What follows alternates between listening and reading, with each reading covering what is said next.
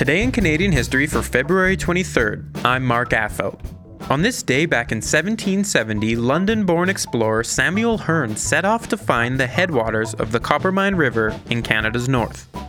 The expedition was led by Chipewyan leader Matonabbee. To learn more about Matonabbee, a particularly interesting figure in Canada's history, I spoke with Strother Roberts, a PhD candidate at Northwestern University and author of The Life and Death of Matonabbee Fur Trade and Leadership Among the Chipewyans, 1736 to 1782. Was it typical for, for First Nations leaders to lead expeditions like Matonabbee did? It was fairly typical. Um, I mean, there would be a few people like this in maybe every region where uh, the First Nations were coming in contact and trading with uh, with Europeans and Euro Americans.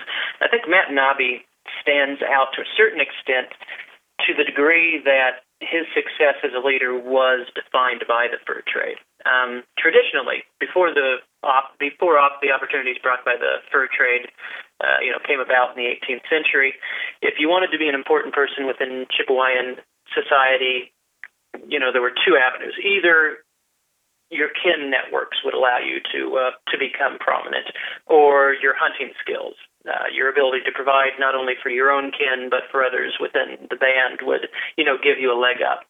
And Matonabbee first was an orphan. He was raised at Fort Prince of Wales, so he didn't have these sort of important kin networks, presumably that would have helped him, you know, rise to importance in traditional Chipewyan society. And he also seems to have been a very poor hunter. Um, when he travels with Hearne, Hearne never records Matonabbee hunting, you know, personally himself.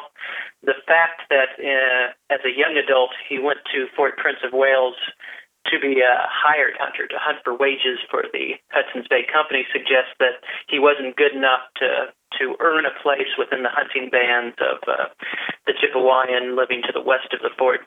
So it seems that he didn't have what it takes to make it in traditional Chipewyan society.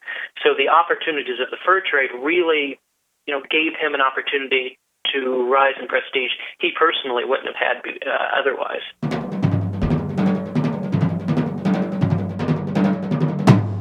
Was Matonabbee particularly fit to lead Hearne's expeditions? I mean, he very much seems to be. And, you know, where his fitness comes in is, first of all, he was raised at Fort Prince of Wales, which meant he probably spoke some English and certainly um, some Cree. Um, also, presumably learned Chipewyan. He didn't le- live um, with the Chipewyan uh, from age 5 to 13, 14. So he was multilingual and he knew the ways of the European fur traders from having lived amongst them. And he seems to be the sort of person who could make connections, who could smooth things over, and who could, you know, facilitate this sort of trading. There's one story where he's trading to the west and he comes upon a group of Cree who have taken prisoner another trading captain who worked out of Fort Prince of Wales. And they're trying to decide exactly what to do with this uh, other trading captain uh, perhaps kill him. And Matonabbee says, you know, whoa, whoa, wait. He makes peace. He's able to smooth things over and buy this other individual's uh, this other individual's freedom. So it just kind of points to his own personal skills at mediating between these different cultures that he traveled between.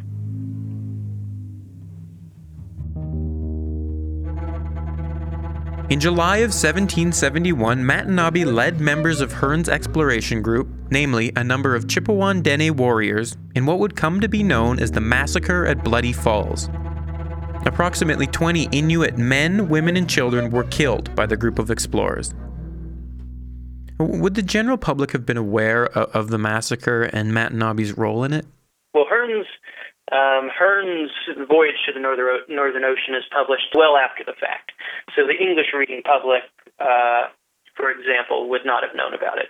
Um, the various traders and leaders at Fort Prince of Wales were very aware of this sort of um, hostility and contention going on between the Inuit and uh, the various nations of Native Americans who lived to their south, and they disapproved of it. They actually worked very hard to bring about peace between the various Inuit tribes to their north and the various First Nations uh, living to their south and west.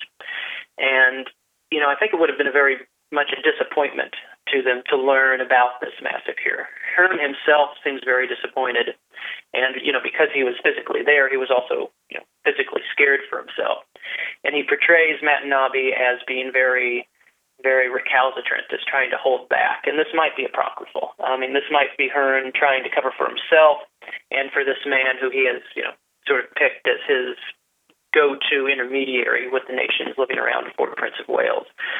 So it's hard to say what role Matonabbee might have played in that. Um, I kind of suspect, being the leader of the expedition, he was probably very active in it, and that Hearne probably downplayed his role to protect Matonabbee, Matonabbee's uh, reputation, and by extension, Hearne's own reputation as a leader. But again, the only source we have is Hearne, so it's very hard to say.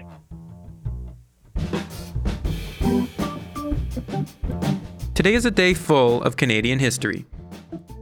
In 1906, Tommy Burns became the first Canadian to hold the title of World Heavyweight Boxing Champion. Canada's first astronaut Marc Garneau was born in Quebec City on this day back in 1949.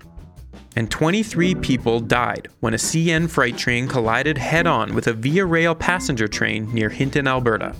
And as always, we aired this episode of Today in Canadian History. Today in Canadian History is produced by CJSW 90.9 FM. The executive producers are Joe Burima and Mark Affeld.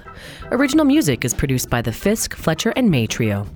Our series is not meant to be a definitive source on our past. Instead, we hope that it sparks a desire to learn more about our unique history. For more information on the series or to recommend an event or moment, check out our website at cjsw.com slash today in Canadian history. Once again, it's Canadian quiz time. Which of these popular, and I should say trademarked, games is not Canadian in origin? Is it Pictionary, Trivial Pursuit, Scattergories, or Balderdash? Actually, Scattergories is not Canadian, but the other three are.